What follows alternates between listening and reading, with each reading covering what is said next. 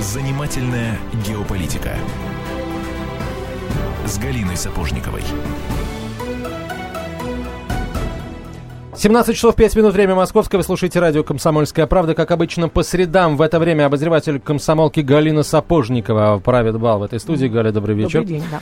А, Сегодня к нам присоединяется политический обозреватель «Комсомольской правды» Владимир Варсобин. Владимир, Добрый вечер. день. А, Говорить мы сегодня будем о э, Прибалтике, о востоке Прибалтики э, в целом и конкретно, наверное, о о востоке Эстонии, о северо-востоке Эстонии, э, о регионе Иду-Вирума, откуда Владимир Варсобин несколько дней назад вернулся. Ну, из Нарвы ты имеешь в виду. Да. А, поприветствуем сразу же нашего гостя на студии директор информационно- информационно-аналитического центра по изучению постсоветского пространства при МГУ имени Ломоносова, главный редактор аналитического портала «Рубалтик» Сергей Рекида. Сергей, здравствуйте. Добрый вечер или день. А, да, чуть поближе к микрофону. А, Володь, э, почему, собственно, ты поехал на восток, э, на восток Ну, Эстонии? Я, я на самом деле не первый, кто поехал. Там было очень много западных журналистов. Там только-только отписался корреспондент Шпигеля. Он тоже поехал э, значит, в северо э, восточный, получается, уголок Европы посмотреть на город, где, который заселен русскими.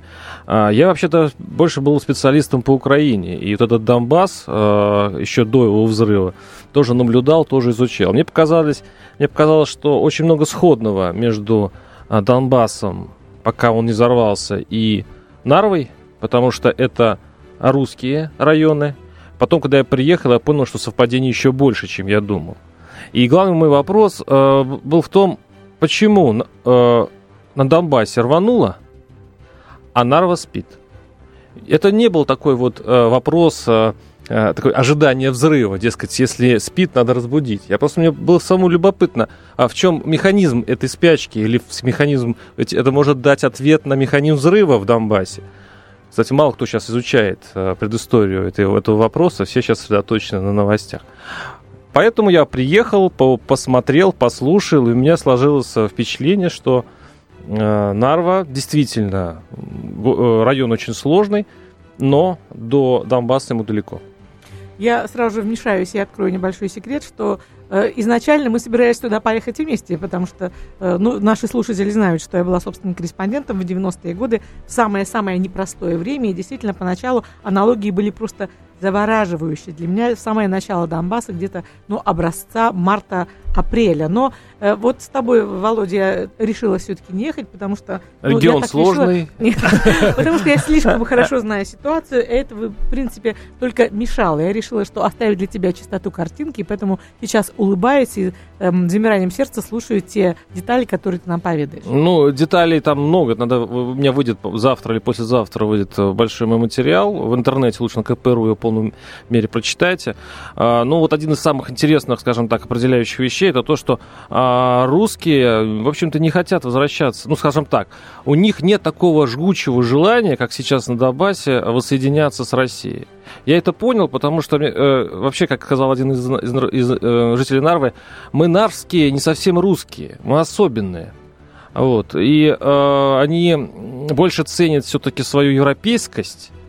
Хотя, опять-таки, когда Эстония играет с Россией в футбол, они все болеют за Россию. Вот это э, сидение между стульев э, нарские, им кажется, это очень удобным. Это не только нарвские, это вообще все прибалтийские. Они такой, э, такая, что фор- это то, ч- чему русские прибалтики научились от эм, коренных наций, это аборигенных народов. То есть это невероятное чванство, наложенное на некоторую такую деревенскость и эм, не очень большой уровень профессионализма. Вот я уже начинаю опять заводиться, я прямо чувствую. А давайте, давайте, дадим, давайте дадим слово нашему гостю. Сергей, вот если Владимир э, вот, поехал и посмотрел вот срез да, э, ситу- событий, срез ситуации в Нарвии, в целом на северо-востоке Эстонии, вот сейчас, то вы следите за этим, наверное, с самого начала событий на Украине.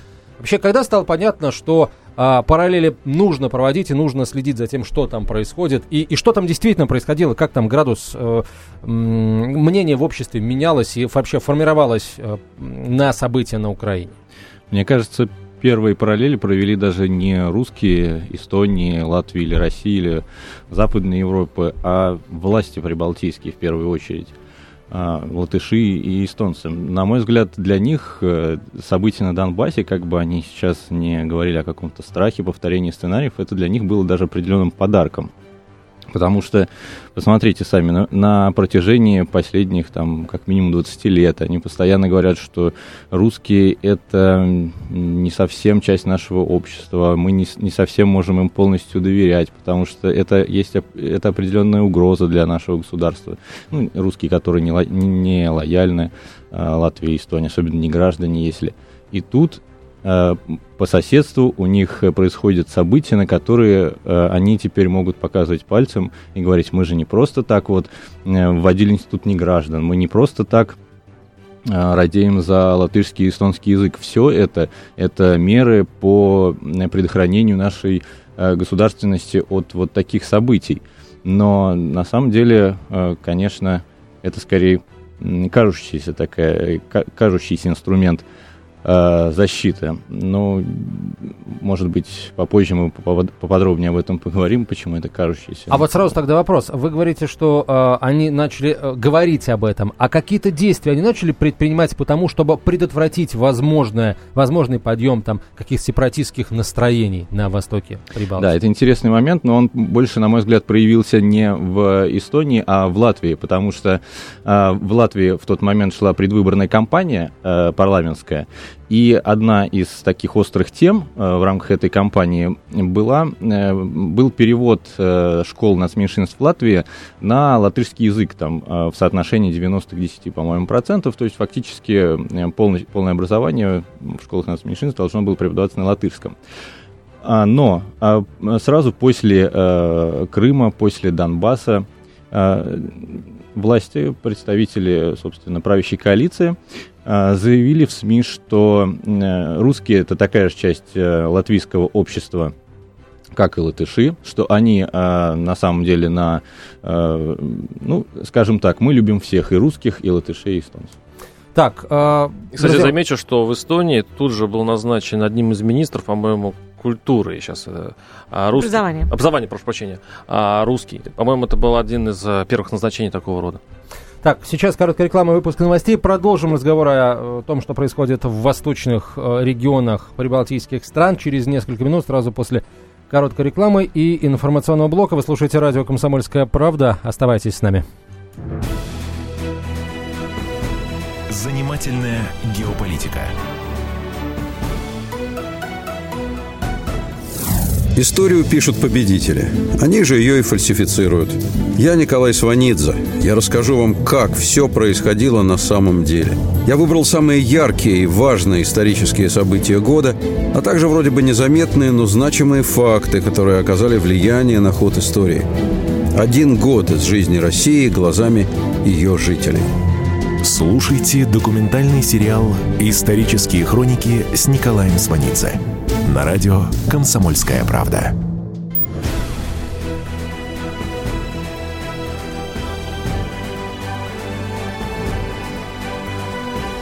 Занимательная геополитика с Галиной Сапожниковой. Итак, друзья, мы продолжаем. Мы работаем в прямом эфире в студии 1717. И напоминаю, обсуждаем мы сегодня параллели. Очень такие нерадостные параллели между событиями на Донбассе и возможными, предполагаемыми, либо ожидаемыми, либо провоцируемыми тщательно событиями на северо-востоке Эстонии и в целом в Прибалтике. Поэтому в гостях у нас э, э мой коллега э, Владимир Варсобин, спецкор комсомольской правды, который только что вернулся из командировки. Сергей Рикида, политолог, постоянный соведущий Антон Челышев. Ну и я, вы меня знаете, я стараюсь отмалчиваться, потому что я слишком хорошо знаю ситуацию в Балтике, но отмалчиваться не получается. В частности, перед э, тем, как уйти на новости, Володя э, напомнил, что на, на, на фоне вот этих э, событий на Донбассе, возможно, из соображений страха был назначен первый русскоязычный министр. Угу, да, был такой. Ну, такой, во-первых, он Не был, страха, скажем, да, За 25 лет существования независимой Эстонии, ну, почти 25-24, это был третий русскоязычный министр. Угу. Но вот я один маленький брошу просто факт, что в 89 году эм, примерное было, э, практически одинаковое э, количество людей с высшим образованием эстонцев и русских, да, и вот, а сейчас э, в чиновничьей среди Эстонии только 3% русскоязычных. Думать, что все русские уехали, умерли или э, вдруг резко отупели за поколение, это совершенно неправомерно. Их просто отодвинули на второй план. Нет, и, да, подожди, да. и, э, говоря о Нарве, почему там, почему народ там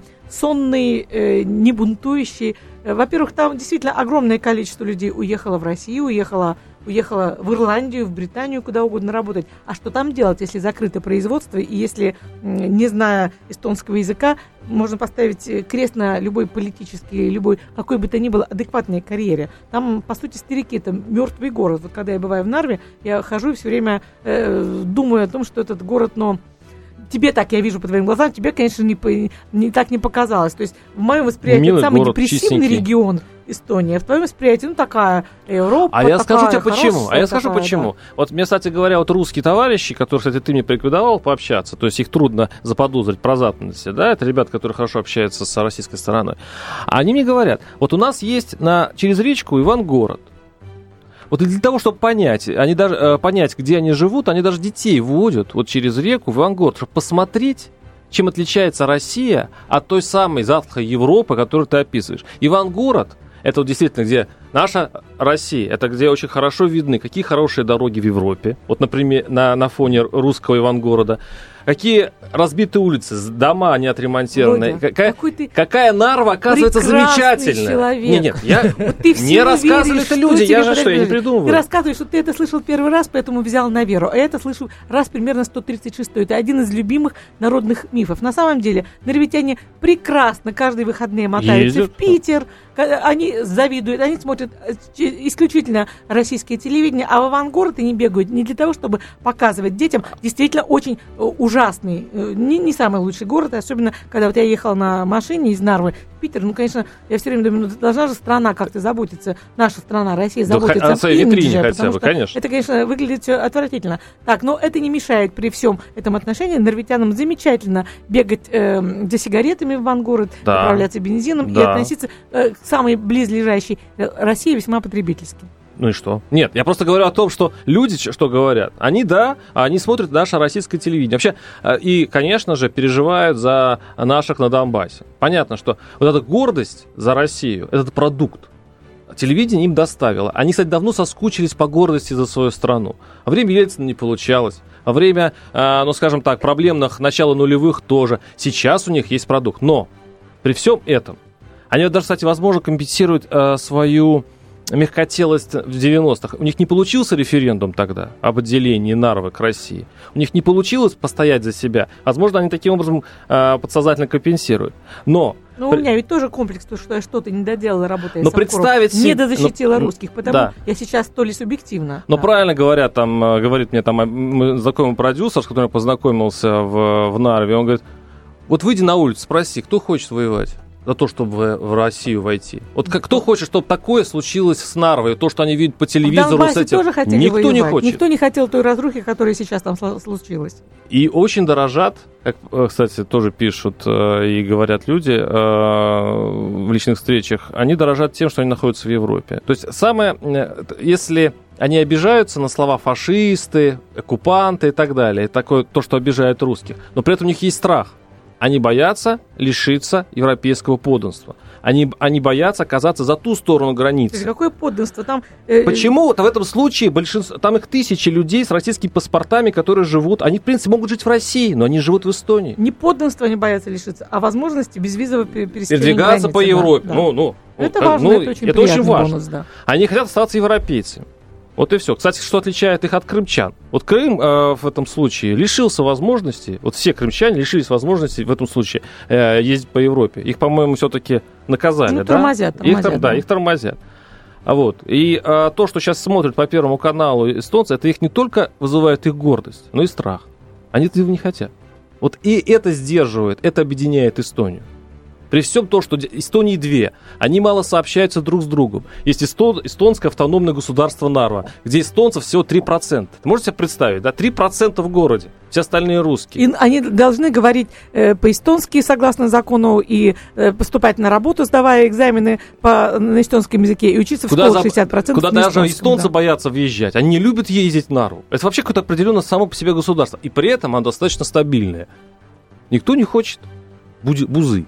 И вот это удивительное равновесие, которое наблюдал, я думаю, спасет Эстонию, в конце концов. Сергей, как вы думаете? Так я вот думаю, может быть, уже просто переболели они этим желанием э, отойти-то туда, м, потому что ну, в начале 90-х, вот вы сами говорили, референдумы, опросы проходили и высказывались тоже. Так, может, уже и разочаровались. Вот э, иногда, э, общаясь э, с русскими э, из эстон, ну, с русскими из Эстонии, так скажем, чувствуется, что они с какой-то иронией вообще относятся к всему, что вокруг них происходит. Вот к спорам об эстонском языке, о русском языке.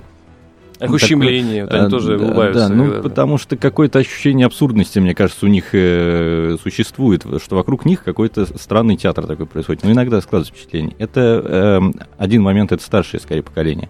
А вот другой вопрос я хотел как раз к вам, наверное, Мгм. адресовать. Общались ли вы с молодым поколением э, русских эстонцев, которое сейчас вот выросло, вступило уже вот в этап э, такой экономической Я активности? попрошу Бизнесмена, прощения. да, мы да, не русские. эстонцы, мы эстонские русские. Это принципиально важно. Э, ну, с Назвав русскими э, от- русского от из Эсто- Эстонии из русским эстонцем, вы сильно его обидите. А, а вот как раз вопрос в том, кого-то обидит это э, определение, кого-то нет. Да, там и только очень политизированного человека это обидит. Э, А русские, они ну, так, Я истори- русская исторически была, и не и политизированы. Они Они так раз- наоборот. Вот, если, кстати, Нарва очень, очень похожа на какой-то среднерусский городок где-то в Сибири, вот по, по менталитету. Они немало интересуются политикой, на самом деле. Моя хата с краю никого не знаю. Вот это очень распространенное в России свойство есть и там. И э, вот мне кажется, что действительно эта стабильность, они дорожат больше всего. При всем при том, что русскость они хранят. Там, мне самое смешное, что они э, в своем парламенте э, официальную часть они проводят по-эстонски, ровно две минуты. А перед, а перед этим они обсуждают все по-русски. Потом заново собираются на две минуты и как бы вот все делают по-эстонски на эстонском языке. Это вот здесь вся соль нарской, как, нарского менталитета. как шутка про Львов, по-моему, москали есть, не, не- ну, значит, давайте на русском. Да. Что-то в этом роде. А, Сергей, а вот все-таки хочется понять, да, а, там же наверняка есть определенное количество людей, которые, которых можно условно называть там пассионариями местными, да, вот среди русского населения а, северо-востока Эстонии, вот это, этого региона И- Ида Вирума. А, Кстати, а, можно ли говорить, вот сразу вопрос, да, можно ли говорить а, о Нарве как обо всем регионе И- Иду Вирума? Или Нарва это отдельная, а, отдельная история, вообще э, анклав такой, э, а Иду Вирума это в целом... в И до общем, с- Вирума. Ида Вирума, да. В целом А. населенный эстонцами регион. Нет, тут да, пожалуй, Нарва это отдельный такой остров, потому что 97% русскоязычного населения, это все-таки очень большой показатель. Похож город Силамя, тоже огромный процент русских, процент 82. И немножко другие, Кохтла-Ярвы и, Ихви, это тоже северо-восток, но там все-таки разбавлены эстонцами, и там уже и памятник эсэсовцам стоит в городе, и как-то мимо него все ходят спокойно, никто в него не плюет уже, привыкли просто. То есть, да, Нарва это скорее... э, Это был самый радикально настроенный город в 93 году. Именно в Нарве проходил референдум. У меня даже заметка тогда называлась «Как у Нарвы сдали нервы». Вот. Не в Кохлярве, не в Вихве, но, тем не менее, вот он все равно, все равно не состоялся. Вот у меня, собственно, вопрос. Вот если э, эти самые пассионарии в Нарве есть, э, есть ли вообще как- как-то... есть ли информация? Они, в принципе, задают себе вопрос о том, что а, добиться, например, отмены вот этого института неграждан в Эстонии, добиться каких-то равных прав можно не только а, стуком во всякие европейские двери, но и лязганием при- э, затворов автоматов. Вообще, есть ли там такие мысли? Высказываются ли они вслух? Это вопрос. Э, у нас сейчас вновь короткая реклама и выпуск новостей, а ответ а- ото всех от вас, уважаемые господа, я э, хотел бы получить вот, собственно, после короткой рекламы. Вы слушаете радио «Комсомольская правда». Это прямой эфир. Говорим о том, что сейчас происходит э, в восточных районах Латвии, Литвы и Эстонии. И, в общем, почему и какие параллели проводятся с ситуацией в Донбассе. Занимательная геополитика. Темы, о которых говорят. Небанальные точки зрения – мнения и факты. А еще хорошая провокация.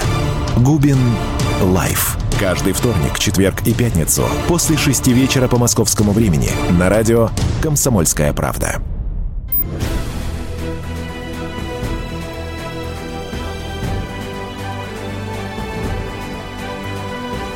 Занимательная геополитика с Галиной Сапожниковой. 17.32 в Москве. Комсомольская правда. Прямой эфир. Продолжаем разговор. Галина Сапожникова, обозреватель «Комсомольской правды», Владимир Варсобин, обозреватель «Комсомольской правды», наш гость Сергей Рикида, директор информационно-аналитического центра по изучению постсоветского пространства при МГУ. А, меня зовут Антон Челышев. Говорим о событиях, говорим о том, что происходит в восточных областях а, Латвии, Литвы Эстонии. После событий в Донбассе, судя по реакции многих европейских и не только европейских чиновников и специалистов определенного профиля после уч- участившихся их визитов на восток э, вот этих вот вышеупомянутых прибалтийских государств стало понятно, что, наверное, больше они опасаются чего-то, чего-то не очень хорошего, нежели, возможно, сами жители этих восточных э, регионов, этих стран. Сергей, э, что насчет пассионариев, о которых я спросил? В общем, есть ли там люди, которые на выборах проголос... готовы будут проголосовать за автомат Калашникова? Ну, прям так, чтобы за автомат Калашникова, это, наверное, будут, но очень немногие. Но пассионарии есть, которые хотят, по крайней мере, там, бороться за свои права, за право там, на язык, на образование. А, есть э, люди, которые хотят бороться против института неграждан, а, тот же союз неграждан. Но тут эм, такой момент, он характерен для всех всех стран, всех трех стран Балтии, не только для Эстонии, если, э, так скажем, общественное вот это вот поле общественно-политическое, оно мониторится довольно активно, и как только появляются пассионарии, которые отклоняются от генеральной линии, так скажем, их э, быстро довольно маргинализируют. Это причем даже относится не только к русским, просто среди русских больше людей, которые отклоняются от этой линии. Ну, если эстонец тоже отклонится, его тоже потихоньку будут так опускать на землю. То есть, а эстонец, соответственно, который скажет, что давайте-ка русских силой выгоним, да? То есть, вот... А, нет, допустим, эстонец, который скажет, а, в общем-то, Россия не такая страшная, а, а с ней вот. можно дружить. Да, да. И его сразу как-то, в общем, меньше станут руку подавать. Нейтрализуют да. немножечко. Довольно так тихо, аккуратненько, но нейтрализуют. Я могу даже просто пример рассказать, правда, не из Эстонии, а из Литвы, но очень характерный. Когда э, наш портал брал интервью интервью одного литовского политолога, и он сказал, что после известных слов Грибуска, это террористическом государстве, он сказал, что ну как-то все-таки а, наше литовское руководство играет мускулами, которых нет. И, в общем, а, не стоит так агрессивно себя вести с Россией. Вот на следующий же день или там через день э, литовские журналисты ему позвонили, сказали, зачем вы с российской пропагандой общаетесь, почему, э, правда ли вы сказали то, что они напечатали? Он сказал, да, правда, еще сверху э, набросал им э, подобных выражений.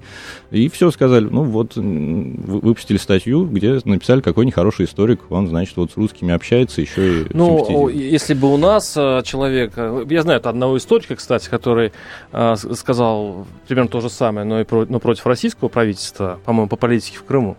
А, его вообще попросили с работы, и а, человек, который занимается политическим анализом и будет говорить в российских СМИ а, что-то агрессивное против Кремля, рискует намного больше, я вам скажу, чем вот описанный вами человек. Я хотел, кстати, ответить на вопрос. Вот ты задал вопрос по поводу серых паспортов. Да. Вот. Я, для меня было открытие, что э, местные жители серые паспорта особенно-то и не пугаются, им совершенно это не обидно. Ну, скажем, совершенно я тогда, ладно, микширую, может, есть люди, которым это сильно обидно. Но вот с кем я общался, для них серый паспорт, наоборот, благо. Ведь серый паспорт не гражданина, ну такого псевдо-квази-гражданина, он лишает возможность голосовать просто на выборах. Все остальные права он сохраняет. Но, в отличие от эстонского паспорта, он сохраняет еще и безвизовый въезд в Россию. То есть, если ты получишь эстонский паспорт, тебе придется всем эстонцам идти в посольство, оформлять а, визу там, к родственникам и так далее. А человек серый паспорт, он человек мира. Он может поехать и туда, и сюда, и по большому счету ничего не теряет. Поэтому во время опросов, вот в августе был проведен опрос а, в, а, в Нарве, и там а, проблема дискриминации по поводу паспортов имел какой-то незначительный процент. Людей больше всего волнуют дороги, э, рост цен а, коммуналка, вот что угодно, но только не это. Дорогой, ты не договариваешь одну очень важную вещь. Во-первых, такими же точно правами обладают и обладатели российских паспортов, и обладатели видов на жительстве э, в Эстонии. Ну, конечно, Вот. конечно. А что касается обладателей серых паспортов, ты не говоришь почему-то о том, что они должны пройти через очень сложный экзамен по эстонскому языку. И- Для того, чтобы получить гражданство. Конечно, Ну, конечно. а серый паспорт это не серый паспорт. Се- Чтобы Это для того, настоящий. чтобы получить эстонское гражданство, чтобы заменить серый паспорт на другой, Они не хотят его нужно- заменять, понимаешь? Подожди, подожди, А, подожди. ограничивает Подожди, их. Они, начнем с того, что они не могут сдать этот экзамен, Или не потому хотят. что они живут, э, во-первых, не могут, потому что они живут 97% русской нации. Да, там трудно Во-вторых, изучить есть язык, большое количество людей, которые блестяще знают эстонский, и которые не пошли из-за чувства обиды, почувствовав себя оскорбленными 20 с лишним лет назад. А теперь они просто такие, это их такой вот ревенч, такая вот месть эстонскому государству, то, что вы с нами сделали то же самое, ну, Галь, ну да, по-житейски, да, без политики. Вот если бы я жил в Нарве, и у меня была бы родня э, в России, я бы лично, вот, у меня серый паспорт, я бы не дергался. Зачем мне учить русский, э, этот, с 16 падежами, 14 по-моему, падежей, да? Э, 14, 14 да. падежей эстонский язык, да там голову сломаешь. Действительно, нет среды, в которой можно разговаривать, это совершенно русский гор. Но кроме всего прочего, а зачем я буду мучиться в посол- посольстве? Я возьму серый паспорт и буду ездить везде. Кроме зачем? того, подожди, Какая логика еще- мне быть эстонским гражданином? Если у тебя нет никаких э, амбиций, никаких э, профессиональных амбиций, потому что все-таки имея э, серый паспорт или российский паспорт, ты не можешь построить профессиональную карьеру в Эстонии. Да легко, я Ну, видел, подождите. там, вс- там очень многие люди Ну, делают. Володя, ты видел не больше, чем за 20 с лишним Бизнесмены. лет Можно видела я. Давай вот сразу же все-таки мы в разных позициях по знанию Ты меня Эстонии. что-то хочешь Я поставить меня на место, я да? Ну ладно, меня на момент на место. Но я хотела немножко сказать о профессионариях. Вот сейчас я сто процентов уверена, что никаких тревожных событий в Эстонии, на моей второй родине, не будет, и слава богу, Слава чему я богу. очень-очень рада. Во многом потому, что э, эстонское руководство в 93 году вело себя намного мудрее, чем украинские сейчас. Потому что 93 год.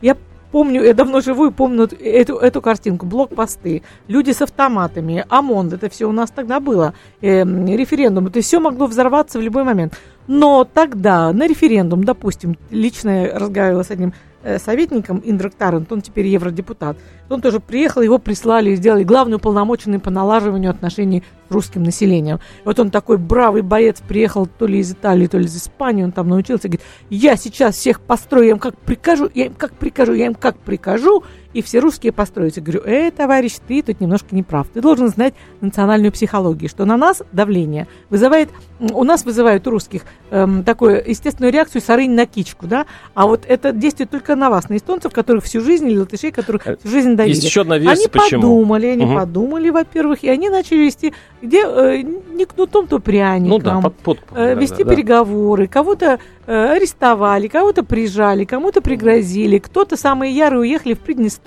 Это понятно. кто-то Хочешь умер. еще одну версию? Да, пожалуйста. Кстати, очень популярную версию, почему не получилось. И почему сейчас не получится. Они считают, что Москва не заинтересовалась и тогда, и не заинтересована сейчас. Знаешь почему? Я, кстати, удивился. И не потому, что они э, там НАТО, не НАТО, дело не в этом. А в том еще, что и тогда, в 90-е, сейчас Эстония транзитная страна. А, И многие э, бизнесмены и очень высокие люди в России вот именно через Эстонию отмывают деньги. И это, от, отмытие денег э, любит тишину. И никто не трогал, не трогал и тогда, и не будет трогать Эстонию сейчас, потому что здесь проходят хорошие финансовые потоки. Все очень цинично э, объясняется нарскими, кстати, бизнесменами. Тогда у меня... э, э, да, Сергей, у вас комментарий Да, какой-то, Паш, про пожалуйста. серые паспорта. э, Тут такой спор просто завязался. Я хотел уже с третьей стороны к нему подойти. Потому что, с одной стороны, конечно, хорошо от Лиссабона до Владивостока без всяких бумажек лишних ездить. С другой стороны, вроде обидно признавать себя оккупантом, когда экзамен сдаешь.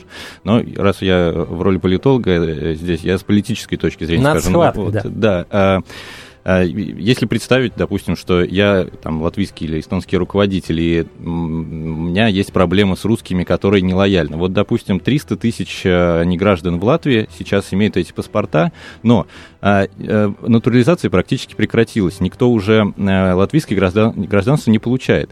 А при этом российское гражданство получает довольно активно. И получается, поддерживая вот этот институт неграждан, создав его и поддерживая, они сами своими руками создали внутри своего общества людей с российскими паспортами, которых они так боятся. И в итоге получается, что вот э, это к тому, э, что механизм-то защиты оказался довольно... А они парируют. Я, кстати, спрашивал у них, почему они так э, жестоко поступают в паспортном вопросе. И, кстати, очень логично отвечают. Вот смотрите, мы сразу вошли в НАТО. Украина не вступила в НАТО, мы вступили в НАТО.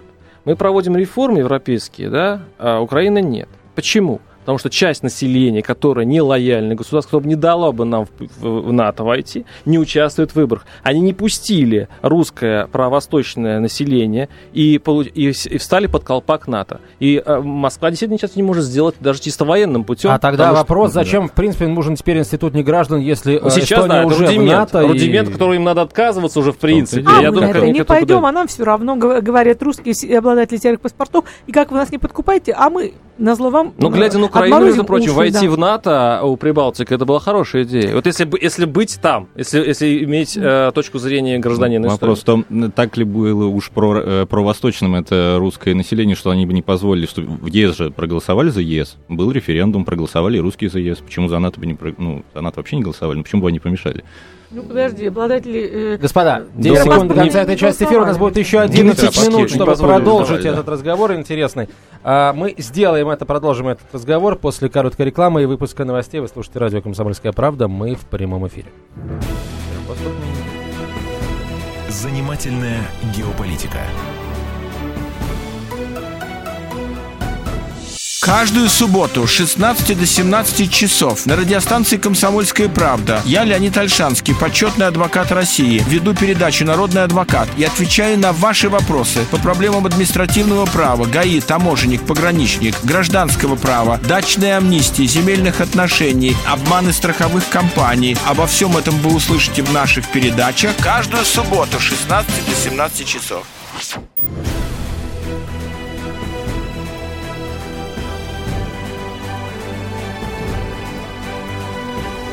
Занимательная геополитика с Галиной Сапожниковой. 17.47, российская столица, Комсомольская правда, прямой эфир. Продолжаем говорить о, о восточных регионах прибалтийских э, стран. Э, в гостях, э, ну, собственно, не в гостях, а в студии Галина Сапожникова, Владимир Варсобин. А вот гость у нас сегодня директор информационно-аналитического центра по изучению постсоветского пространства при МГУ Сергей Рикида. Э, мы переходим э, к другим краткому обзору ситуации в Латвии и Литве, или мы еще ну, об В принципе, Эстонии? она не сильно отличается. Я хочу, э, если я считаю, что ситуация в этих трех странах, республиках очень похожа по настроению в политических кругах. Дело в том, что э, я обязана это донести до уха наших слушателей и, и до сердец наших читателей тоже. Дело в том, что я описать не могу, как в этих трех странах сейчас ждут зеленых человечков. Вот я сейчас, пока у нас шла реклама, открыла статью э, на интернет-портале, которая, значит, которая написана, как, вот вчера были дебаты, и в которой обсуждался вопрос, когда первые зеленые человечки придут к границе. То есть их там просто вот ждут. Я должна сказать, что эти три страны просто вот спорят. Но кто же будет все-таки первый? В Литве, кстати, завтра об этом комсомолке выйдет интересная э, полоска э, о том, как Министерство обороны Литвы выпустило целую книгу о том, как вести себя населению, когда русские оккупанты наконец уже придут. Вот э, уши вымыло, а гости не пришли, не идут, не идут, не идут, не идут. Вот я бы хотела, чтобы, Сергей, вы э, проанализировали с этой точки зрения ситуацию, объяснили, почему они так этого хотят. Почему, это... почему хотят? Боятся? Ну, я думаю, разные, что они хотят. Глаголы уже. разные вроде. Я стану скорее на позицию того, что они хотят. Но, а, во-первых, это то, что я в самом начале сказал, потому что они столько лет уже говорят об этой угрозе, о российской угрозе, о русской угрозе. И, наконец, вот э, у них на Украине теперь есть пример, на который можно указать, а, на который, вернее, они указывают, поддерживая вторжение? А, они хотят э, максимально э, накалить атмосферу, на мой взгляд. Вот. Э, это как минимум помогает э, мобилизовать свой электорат, это как минимум. Вот. Э, с другой стороны, есть, конечно, там и просто иррациональные вещи, которые сложно объяснить чисто какими-то политическими мотивами. Это просто фобии, страхи и историческая память, которой хорошо пользуются уже их старшие братья, которым нужно как раз точка напряжения в этом регионе, потому что э, даже если вспомнить, что кто сейчас председательствует в ЕС, Латвия, э, и министр иностранных дел э, Латвии продвигает идею о признании ДНР и ЛНР террористическими государствами. А чем отличаются тогда, опять же, э, наши СМИ и наша общественность, которая именно в таком же накале относится к США? У нас антиамериканизм, это является государственной религией. Мы также, как маленькая Эстония, опять же, значит, боимся, у нас фобии, мы ищем НКО. Чего это мы боимся? Да мы, да, да, открой э, наш, э, включи каналы первый, второй, третий. Америка и Украина, Украина и Америка. А... Слушай, как угодно можно назвать эти чувства, только не страхом. Страх. Нет. Страх. Страх или, или, можно сказать, соперничество, злоба, когда выходишь на поединок с ну, боксером, который выше Извини. тебя. Это уже азарт, это кураж, но это не страх. Ну хорошо, но в любом случае это ожидание агрессии. Ну, это ожидание агрессии. В любом случае, конечно, и с двух сторон атмосфера э, напряженная. Вот. Но э, если вспомнить отношение к той же Европе хотя бы до украинского кризиса, до там, Вильнюсского саммита, ну, я бы не сказал, что подавляющая часть населения видела в Европе угрозу. Есть такая, такой сегмент, конечно, в обществе, но я бы не сказал, Слушайте, что а может доминирует. Быть, э, в поиске зеленых человечков, может быть, здесь стоит провести параллели с поисками а, в Швеции то нашей подлодки, то наших кораблей. Правда, ну, шведские, э, так сказать, военные круги таким образом деньги выбивают. Может быть, э, Вильнюс, Рига и Таллин тоже хотят чего-нибудь добиться. А, денежек на, так сказать... Ну, кстати, версия имеет ну, право на Да, ну БТРов да. они уже добились, э, усиление контингента натовского. Они хотели что-то зеленое, но, наверное, вряд ли БТРов, а, да. Ну да, но они добивались сначала Басната у себя, вот, собственно, до осени прошлого года, когда к ним Обама летал. Сейчас как-то поутихло немножко, но... Ну, по сути, это база НАТО, это база, которая стоит там недалеко от Нарвы. Ну, киберцентр был создан после бронзовых э, событий, после снятия бронзового солдата, который спровоцировала эстонская страна для того, чтобы заполучить себе киберцентр НАТО. А после Вильнюсского Кстати, саммита... Я заметил, что а, вот русские а, во всех странах реагируют не на что-нибудь, какое-то ущемление конкретное или так далее, а на какие-то вот а, символы. То есть, если можно долго измываться над русским населением, но только не трогай памятник Ленина или не трогай звезду или не оскорбляя чью-то память. Вот я, кстати, не лень на бронзового солдата, во-первых. Да, да. Вот, то есть, Во-вторых, ну, что только не происходило с русскими за 20 лет. И вот, пожалуйста, бронзовый солдат, и у них ну, началось ну, подожди, волнение. Вот, э, как человек, который жил много лет в центре Таллина и продолжает иногда там жить, тоже в самом центре, в самом эстонском доме, должна сказать, что там максимально комфортные соседи, очень спокойные, мирные, абсолютно не агрессивные люди, что эстонцы, что латыши, что литовцы. То есть, в принципе, заводят их сверху, заводят их политически, а в быту это, ну, милейшие люди. Слушайте, у меня вопрос очень простой. Я, когда готовился к эфиру, прочитал интервью э, с человеком, о существовании которого я не знал, ты, Галь, наверняка в курсе. Его зовут Букраг, шведский, э, Букраг, да, э, шведский банкир, вице-президент Шведского национального банка, насколько я понял. Его называют э, одним из отцов-основателей денежной системы независимой Эстонии. Что вот правда, этот человек, да. о котором говорят, что он, ну, скажем, обладает достаточно большим объемом информации, поехал ни с того ни с сего, ну, как мне показалось, да, что это шведскому вице-президенту банка в Нарву ехать? Вот. Поехал в Нарву, э, поговорил с местными о том, что, э, чтобы узнать, что там происходит. Кстати, он тоже хотел узнать, нет ли там каких-то сепаратистских настроений. Никакого сепаратизма, сразу скажу, он там не нашел, но вот его вердикт для таллинских властей. Ребята, деньги в Нарву вкладывайте. Вот. И у меня вопрос. Если все э, так хорошо, если всех все устраивает, э, владельцев серых паспортов устраивают серые паспорта, Таллин устраивает ситуация, Москву устраивает ситуация, почему вдруг господин Крак э, призывает просто вкладывать деньги в э, эстонское, можно сказать, захолустье Нарву, э, и вообще говорит о том, что Нарвой эстонская экономика будет прирастать? Нет, эстонцев не устраивает то, что происходит в Нарве, потому что у них провалилась интеграционная политика. То есть это всем понятно, что провалилась провалилось. То есть нет такого сближения между эстонцами и русскими в Эстонии. Оно только намечалось в свое время, вот в нулевых годах, и ну опять бронзовый солдат, события на Донбассе опять раскололи общество. И действительно сейчас в Нарве появились деньги. Многие, это некоторые связывают с тем, что другие города уже отстроены и наконец-то дошли руки до Нарвы. Некоторые говорят, что все-таки помог Донбасс. Но то, что эстонцы сейчас занялись Нарвой, и в Нарве появились деньги, и стро... там сейчас строят новые эти самые терминалы для таможни, у них э, ЖКХ стало подниматься. Это все говорит о том, что эстонцы есть мозги. Это говорит о том, что выборы, парламентские выборы 1 марта, ни о чем более. Ну, ни одно другому не мешает. Сергей, а вы что скажете? Почему такой ну, Да, вдруг та, такой вывод. И, и деньги давайте а, Нарве, и принимайте людей русскоязычных по поактивнее в органы управления там городом. Ну, я тут коротко отвечу. Это же э, швед, и тем более из банковской сферы, но он просто прагматик, чего часто не хватает эстонцам, которые стоят у власти. Они руководствуются часто именно идеями, фобиями, а не э, деньгами. Если бы руководствовались там эстонские и латвийские власти прагматикой, они бы не довели до того, чтобы новая волна ушла из Юрмалы, Кивин ушел из Юрмалы, чтобы Транснефть призывала переориентировать свои, э, значит, экспортные потоки на порты э, российские. Вот, собственно, такой ответ. Галь, ты что скажешь? А, давайте, у нас, у нас две минуты до конца этой части эфира. Все-таки, да, чуть более подробно о Литве и Латвии. Сергей, а, есть ли какие-то, может быть, отличительные а, черты, которые э, свойственны ситуации именно в Литве, именно в Латвии, там, по сравнению с эстонской?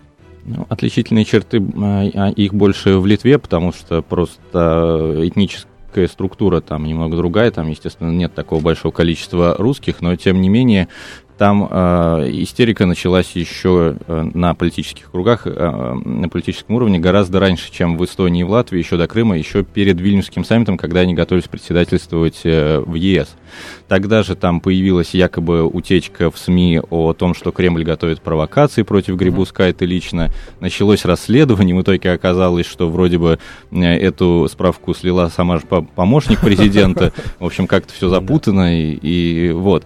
А, но так или иначе, иначе постоянно поддерживается идея о том, что вот э, сейчас, сейчас, вот, вот через пять минут, вот нет, не пришли, значит, еще через пять минут, но русские точно придут. А, вот. А, Россия стала уникальной э, так скажем, отмазкой ко всему, к любым проблемам. Если что-то не так, вот э, там нарушил скорость один из политиков литовских. Он сказал, что я знал, что сейчас зеленые человечки придут, я торопился рассказать об этом, э, значит, правоохранительным органам. Что-то знакомое с нашей стороны. Ну, Нам обычно Америка у нас экономические проблемы объясняет. А, господа, время, к сожалению, э, истекает. Володь, твой материал э, когда выйдет? Выйдет завтра или послезавтра, сейчас зависит от В общем, одном из ближайших номеров «Комсомольской правды» материал Владимира Варсобина о поездке в Нарву, о ситуации на северо-востоке Эстонии. Спасибо большое. А, вам, друзья, Сергей Рикида, директор информационно-аналитического центра по изучению постсоветского пространства при МГУ, главный редактор портала «Рубалтик», Галина Сапожникова, Владимир Варсобин, я Антон Челышев. Кто владеет информацией, тот владеет миром. Будьте в курсе событий, находясь вне дома или офиса. Установите на свой смартфон приложение «Радио Комсомольская правда».